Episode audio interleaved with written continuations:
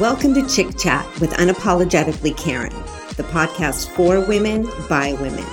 I'm Karen Webb, architect, author, entrepreneur, creative junkie, and your host. Chick Chat is your resource for building your big, bold, and beautiful feminine life. So join me for some eye opening and jaw dropping dialogue that has people talking.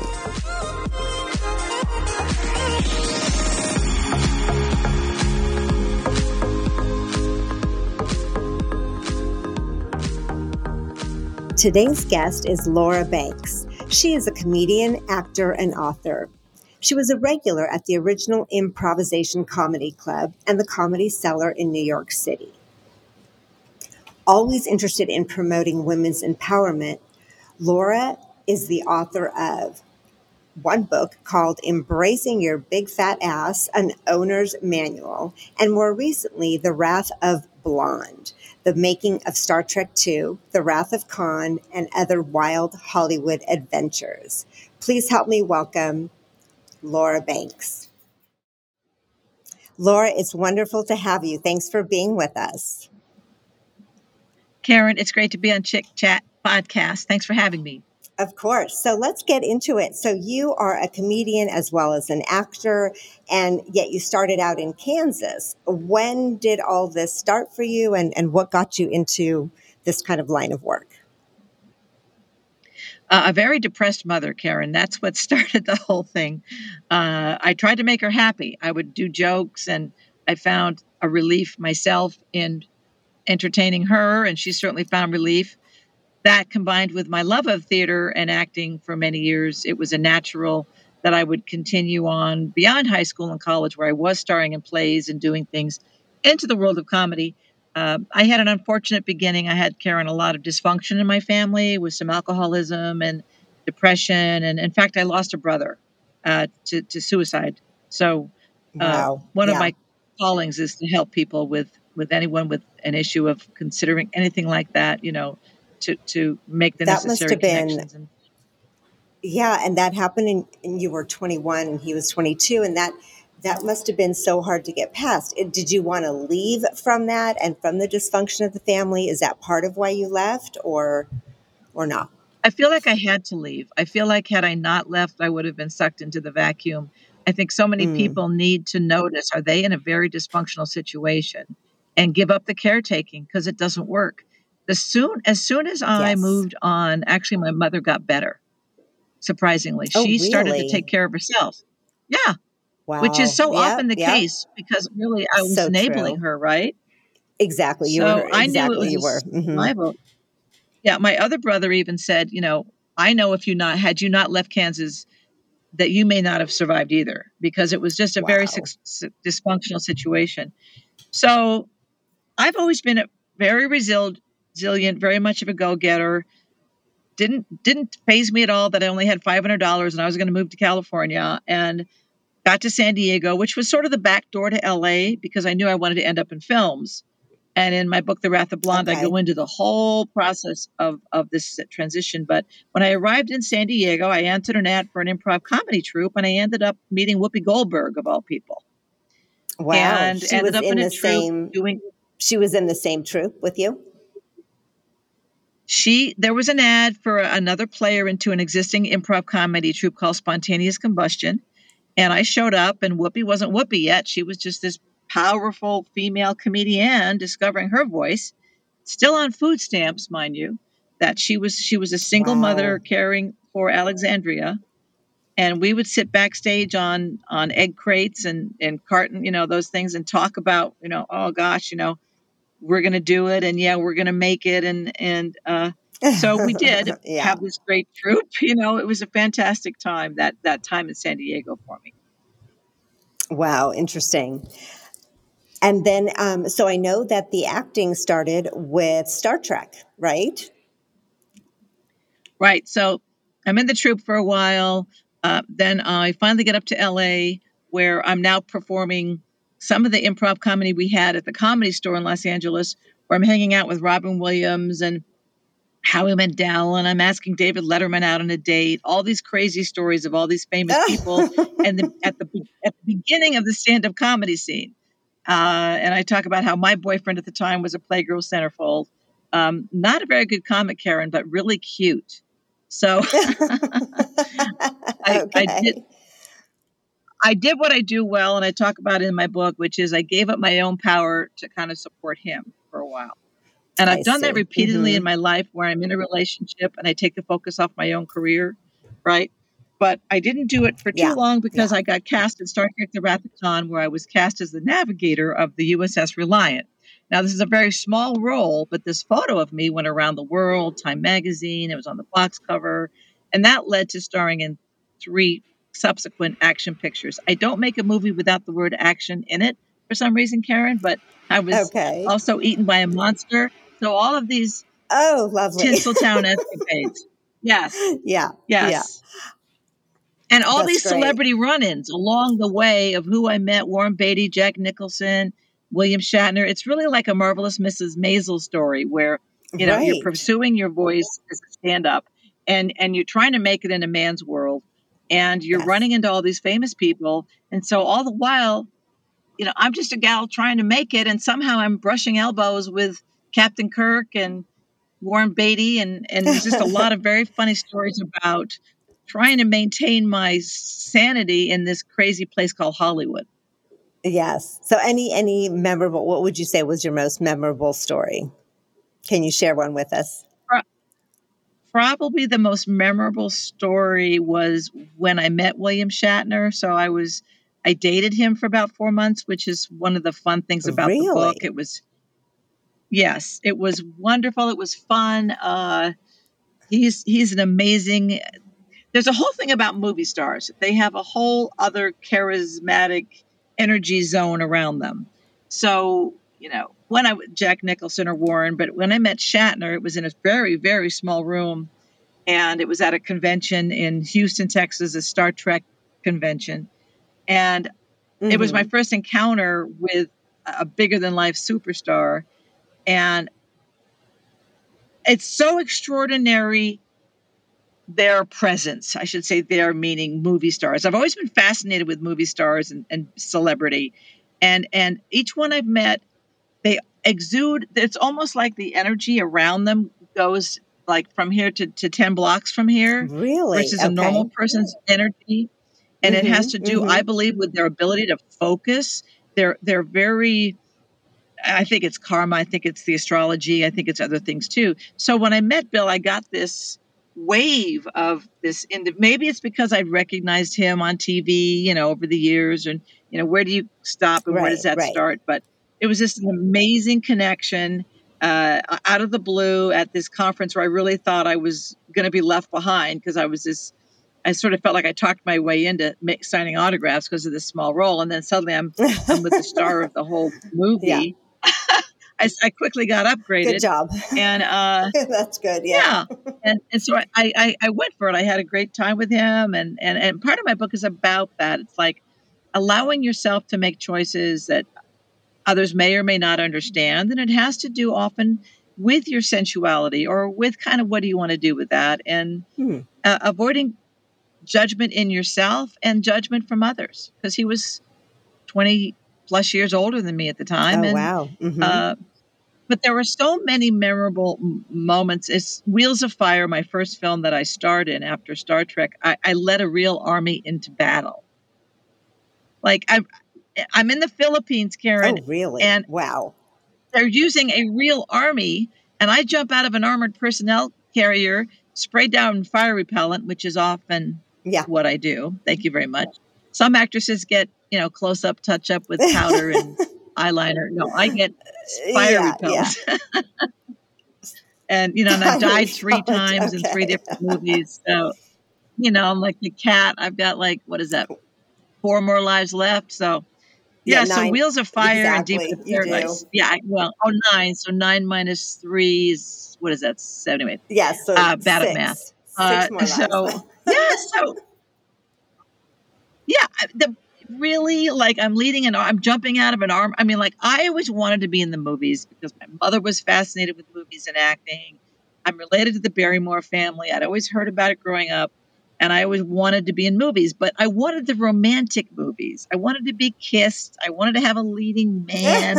I didn't right. want to be leading armies into battle and being blown yeah. up in spaceships. That wasn't on the docket, you know. yeah, exactly. Uh, Absolutely. You know, that is great, though. But you know, that was the beginning of a, of a career, so that's fantastic. Um, so then, tell me a little. So, at some point, you started writing, um, and tell us about the first book that you wrote. Uh, thanks, Karen. Yeah, my I've written four books. Uh, my first book was way ahead of its time. It was called Love Online, and it was about online dating before anybody was doing it. I was doing oh, it. Oh, wow. I, I, got mm-hmm. a book out about it early, and I got on all the national talk shows right when cable was coming out and they needed guests. So, great uh-huh. story about if yeah. you want to be an author. Just call yourself an author because that's why I couldn't get an agent. I couldn't get a book deal. I just created this really horribly produced, self published little book called Modem Mating A Guide to Online Dating. And I took that to various publicity outlets, got bookings, you know, we have with us wow. today Laura Banks, author. And I mean, I, you yeah, know, I wasn't yeah. really. I was just determined to yeah, do it, well, and that's me. I'm, I'm very determined. That's what's great. Yeah, it sounds like you set, you know, you you put out there your goal and you set your mind to it, no matter how hard or how big of a leap, and and you've done them, which is which is great. Um, did you ever meet right. um, a uh, any love of your life on online dating? Absolutely not, Karen. In fact, it's been oh, a rather okay. painful journey. Has it? Well, I but did. That's why I fully believe in oh, online dating. Yeah, my husband and I. Oh, yeah. We met on Match.com about, I don't know now, maybe 13 years ago. So, yeah. Wonderful. Um, yeah. Well, my first book, Love Online, was about all that, Karen. And they would have me on these TV talk shows like MSNBC and Fox and these and that saying, you know, we have Laura Banks um, explaining how you'll get killed if you go on an internet date. Oh, dear. Laura, tell us about why everybody's dying online dating. And I would say, well, you know, they're not, and it's a trend that's here to stay. And uh, that was an uphill battle. My second book did much better, Breaking the Rules Last Ditch Tactics for Landing the Man of Your Dreams. That sold a quarter of a million copies. Wow. Career Press mm-hmm. publishers. And that there was a book out called The Rules about how to date properly like wait for him to call you, uh, be very selective okay. who you go out with. And it was freaking women out everywhere that they weren't playing yeah, within yeah. the grandmother's antiquated dating tips ideas. Well, we right. said if he has a pulse, you have a date. Make your first date last at least 24 hours. You know, move into his place as quickly as possible. If he has oh a pulse, goodness. you have a date. We were a couple of stand ups and they took us seriously. So we're getting these interviews of like, we have Laura Banks today, and she's telling us, you know, how to get a guy. And I'm like, okay, these are jokes. You know, we're saying for women to wrap wrap the thighs in cellophane and, and before the date and stick them in the microwave, and maybe they'll shrink. You know, oh, or belt back goodness. a six pack beer. These yeah. were outrageous. But in the humor, women found freedom from this game they were playing with men. Yeah. And the men knew they were playing by the rules at this point, and they knew they were being like the, the, the rules said don't call them back for three days. Anyway, we blew yeah. the lid off that, and that that did real well. And then the third book was um, uh, "Embracing Your Big Fat Ass: An Owner's Manual," okay. and that was Simon and Schuster. And by then, I'll tell you, I got a bidding war between Ballantine Warner Books and and Atria, which is a division of Simon and Schuster. So I went from being this decent middle act comic who couldn't get a book deal to being fought over and getting a six figure advance on my wow. third book. And that was all just self generated. Wow, I didn't go to, a, I went to a state college, no, no advantages. I, decent B student as a writer. I just tell people start the book, come up with 10 chapter outlines, choose a sort of a, a good nonfiction self help is always a great way to start a book. Yep. And everyone mm-hmm. can have a book and call yourself an author. It changes your career. It's an it easy does. thing to do. Yes. Right. Wow. So absolutely. Yes. And um, yeah, yeah. I've, I've, written one. I'm working on my second. So I, I absolutely get it. What I love about that. So tell us a little about that book. Um, it sounds to me like everything is, is really geared toward women empowerment. Tell us about the, uh, the fat ass book.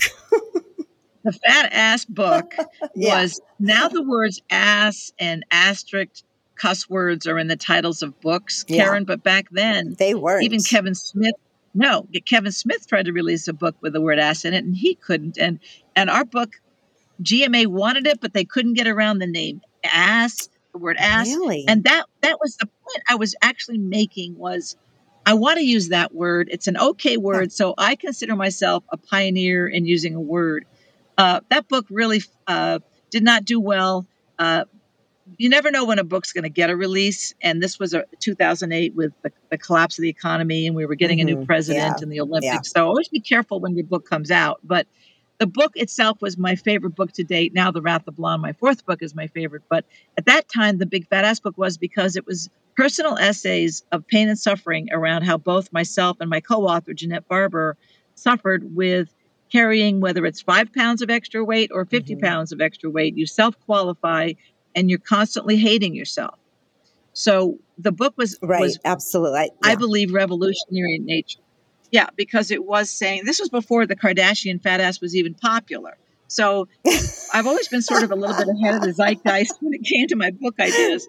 So yeah. back then, nobody was supposed to have a fat ass, if it, you know, right, exactly. And, and it was about, you know what, celebrate the cellulite, celebrate the extra weight, don't let anybody shame you. Most of all, try to love your body in spite of the fact yes. it's so hard to love your body. And and we gave essays in there about about our our our personal journey. One of my favorite stories in embracing your big fat ass was the story of my mother who was an anorexic and how that set me up to oh, wow. use food as a comfort as a comfort yes. food so i always carried an extra 10 15 pounds in an industry that wouldn't they don't want you at a normal weight. They need you at minus 10 pounds right. your normal weight. Exactly. Right. They do. so do. I it's never really got past a lot of things because I ate food. So the book was about eat, about just go eat, and not like in a non-medical way, but the first thing, if you want to, people would go, well, you're encouraging women to be fat. No, we're not. We're saying first accept it, and then you can do with right. it whatever you want, right? You can right, lose, right. you can leave it alone. But all the same hatred yes, is really what stops us. Right. Right. If you love yourself, kind of stop that self hatred talk and, uh, right, and embrace Yeah. who you are. And then you can figure out if you really want a big fat ass or not. right. And lots of times it's about your- laughter that releases it. Absolutely. Yeah. And, and that might be your biggest asset. It is. Um, right. There you go. So Yes, I love good. that. Um, love that. Okay. So, um, So, what has your experience been like um, in so the industry itself i know it's changed a lot hollywood et cetera acting do you think it is still a male dominated industry or it was then or that comedy was what is your thought on that oh, hell yes. Oh, I'm sorry. I have something in my throat. Absolutely. That was a hell yes. Uh, is it's really t- too bad. Geena Davis has a new documentary out about it. One looks now at the media and, and movies and says, "Oh, now women and African Americans and Asians are all they're getting so many more parts." No, it's still a, a, a fraction. Like a third of the roles go to women and two thirds go to men. Comedy is excessively male driven. When I passed at the major clubs in New York, I could not get times. Um, my fourth book, The Wrath of Blonde, really addresses what it's like to try and make it in an industry that is male driven without any nepotism or contacts. Really, I was a woman that sort of fell between the cracks, Mhm. that uh, almost made some poor choices. I go in there where I I was so desperate at one point. I looked at stripping. I I looked at actually what it what prostitution was, and I thank God I didn't do it. But yes, there was the truth is is that a lot of young girls from Kansas and Nebraska they go to they go to LA and no one's sort of talking about it um, other than to kind of sensationalize it. I Mhm. am addressing head on the fact that there is a certain desperation to the situation when you are an actor in Hollywood and you're a woman and you're and you're attractive and you're trying to get ahead and what men may try to do and what what you may have to do to just get food on the table and and and and fortunately I I did graduate college I did cocktail waitress and support myself but I'm not going to say there weren't moments of of absolute you know fear Yeah. of what you know what I might have had to do and I but deep down as a girl from Kansas, you know, I knew I would never be able to make those choices. And the main reason, like, I don't judge a woman who's a concubine or who gets paid as a mistress or mhm. have you. You know, you know, I I just knew if I did that, if I got any kind of coin, Bitcoin or otherwise for for sleeping with a man, that I wouldn't be able to love again. I wanted to be able to fall in love and be in love. Uh, and so I had I had a rough Mm. go there for a while. Never anything bad. I always had a roof over my head and things, but you know, there's nothing I don't address in this book. It is an it is pardon the pun, an open book. It is it shares the highs and lows and then landing up on top because Wow, I believe right. there's many many people that are really right now at rock. Oh, they are. I think right now people are, yeah, they're they're at a new low. They're kind of surprised they're even at this point. I mean, with just the economy is such a struggle for everybody. Um, yeah, I can imagine people start wondering if they should do these other things they've never thought of. Um, let me just share with with the listeners. The book is called The Wrath of Blonde. So just so you know, and you can get it. I'm sure. Can you get it anywhere? Amazon, etc. Uh, right now, it's available on Amazon, Barnes and Noble, Books a Million, The Wrath of Blonde, The Making of Star Trek II, and Other Wild Hollywood Adventures as an Amazon and outer space. Because I don't believe anybody should have to read a memoir that isn't funny. So the book is hysterical. it's it's getting, it's getting great reviews. It's a breezy ride of me getting Oh, out of nice. Kansas and getting to California and all these crazy experiences, like when I was working as a waitress as a lipstick les- in a lipstick lesbian bar, and at midnight they let in Warren Beatty and Jack Nicholson, and that is one of my favorite stories. Yes, And why did they want to go into the lesbian bar? Well, let's let's do the math, Karen. Think about Yeah. it. Why would why would Warren Beatty and Jack Nicholson want to go into Well, I could see that, bar? but okay. Yeah, I could see why they would want to. I guess I should say, how'd the lesbians feel about it? Well, exactly. I, I I don't know. I guess they were all being tested about if they were really lesbians. I there you I go. I Yeah. just kept waitressing till two in the morning, and I got back to my little Dodge Colt car in the back of the building, and there was Nicholson waiting for me. And so the story ensues. Yes, it's in my book. I actually spent a good deal of time with Jack, uh, and he's a fascinating man. I got to ask him a lot of things about acting, and there's a hysterical sort of trailer end to the story of what happened with me and Warren and Jack. Um, but I am like the Mrs. Maisel, always running into these celebrities as a stand up comic, as a comedy writer. And even in Mrs. Maisel, she's a female writer with a team of male writers, right? As she's writing. So, So you've left us with a great teaser about your book, wondering what happened uh, between Warren Beatty, you, and Jack Nicholson. yes. So that's yes, a good indeed. teaser. I'll be getting the book.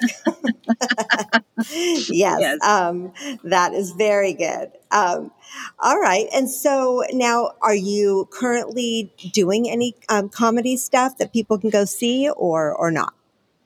Oh, and then just to tag that, The Wrath of Blonde is on Amazon. I just want to be sure that that's clear. There's a Kindle version now, and uh, if they they're selling out, but uh, oh, there's a there, I'm up for a film deal on my book that just happened a couple days ago. So Oh, fantastic. Okay, that's exciting. Very, very exciting. exciting. Yeah, Um, yeah, so everybody out there, it's called The Wrath of Blonde. Good. And it's Yeah. um, and right now uh, I'm the on making of Star Trek 2. and I'm on tour, right? I'm on tour nationally. If you go to laurabanks.com, you'll see all the places I'll be signing autographs. And at each town, I'll be doing some stand up comedy. And I have a show Perfect. here in Asheville fantastic. where I'll be doing improv. Yeah. So if you go to if you go to tour, it's the Wrath of Blonde tour. So if you go to laurabanks.com and you go to tour, you'll see the six cities: Atlanta, Asheville, Austin, Ticonderoga, Las Vegas, Austin. So Fun. yeah, Fantastic. Okay, very good. Are you going to be in Arizona anytime soon? that is not on the docket right this second. But if I am, Karen, I'll be sure to let you know. If you are, let me know. Absolutely. Absolutely. So, in all of this, um, would you tell people to still pursue? Would you tell women to still pursue acting and or comedy? Yes, um, we need more women pursuing comedy. It's still a male-driven industry, and and we need to get more of those women voices out there, like Amy Schumer, like Chelsea Handler. Uh, here's my thought always on your profession: Are you going to succeed, or are you not at being a an account executive or an accountant or anything? You don't know. So why not fail at what you love and and doing and and maybe it's comedy and acting here but what is the dream profession that you have listener that would get you out of the bed in the morning the same way this profession did for me and what are you willing to risk to have an exciting rewarding interesting life where you're going for your true north your your and what what inspiration would you be giving your children to see wow my mom's really she's going for this thing she loves whether it's opening that Right, gardening store right. or divorcing this guy and finding a way to make a living as you you've just got to find the passion you've got to find something that Right. that you love and most of us don't know what that is and it just takes I, I agree with you. yeah Yeah. I think I, I try to define it. Um, I've worked with a lot of people to figure out what their passion is. And I, the best way I have learned to describe it is it's that thing that you do that when you're doing it, you completely lose track of time.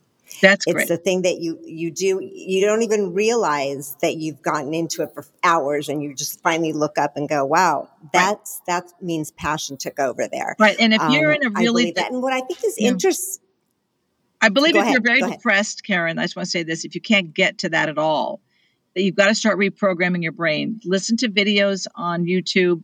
Um, there's so many great speakers. I love I love Abraham Hicks, Esther Hicks is great, great message. Uh, Wayne Dyer, just any motivational, and, and you're, you're really reprogramming your brain, which is what I did. I took a lot of courses, I listened to a lot of Yeah. seminars. You've got to reboot your brain because your brain is your trickster. Your brain is not your friend. Stay out of your thought process Yes. and stay in action in your Yes. life. And yeah. Yeah. I think we all have like this negative recording and it's different for each of us. And it just, once we hear it, we keep on playing it and it really can, you know, get in our own way. I, I think the interesting part for women, I think this happens more for women than for men.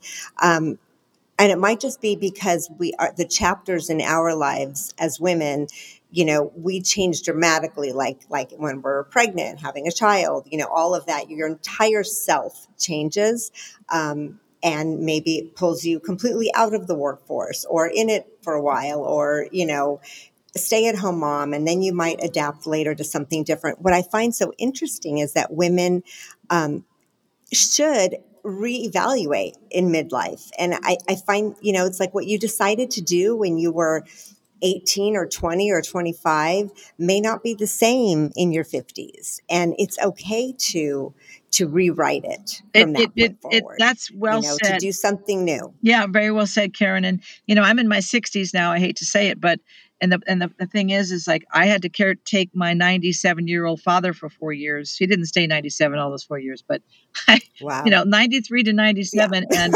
and um, it was really really hard, and it knocked it out of me, and it. And, and before that, I'd lost my business partner and best friend of 35 years. And life will deal you some pretty nasty lemonade and you have got to keep reinventing and keep keep out of your thoughts you know thoughts of just you- really it's just so much in the action. If, if i could share anything in my success it's to stay in action and call on girlfriends and and hone your relationships with girlfriends who they can catch you. I have four like women that are my pillar right they're my pillars Mm-hmm. and Mm-hmm. i don't know where Yeah, i'd be without them i don't know where i'd be without them Oh, I, I get that. And that's kind of part of why we started doing this whole uh, thing with Chick Chat is really to start creating and forming a sisterhood of support, of excitement, of, you know, energy and high vibration. And, um, you know, I, I don't know why there's so many, you know, women can get into that cattiness, but without that, when you, when you push that away and, and you're authentic, it's so powerful. yeah women really can be I yeah, I don't even let myself pillars look life. at cattiness because my mother was always, oh, don't be friends with women, and I'm, I don't care whatever happens to with women. I just never, yeah. I don't even think about that, and I know that the ones that are disappear, Mm-mm. and the ones that are real stay near me. But so many times I had low self-esteem in the process of my life. So many moments where, where I didn't feel good about what was happening, and I had to keep reinventing myself. And the book is The Wrath of Blonde is a lot about that. It's a lot about a constant reinvention. Mm, interesting. Yep. I, I understand that. Yeah. Very, Yeah, very yeah. interesting.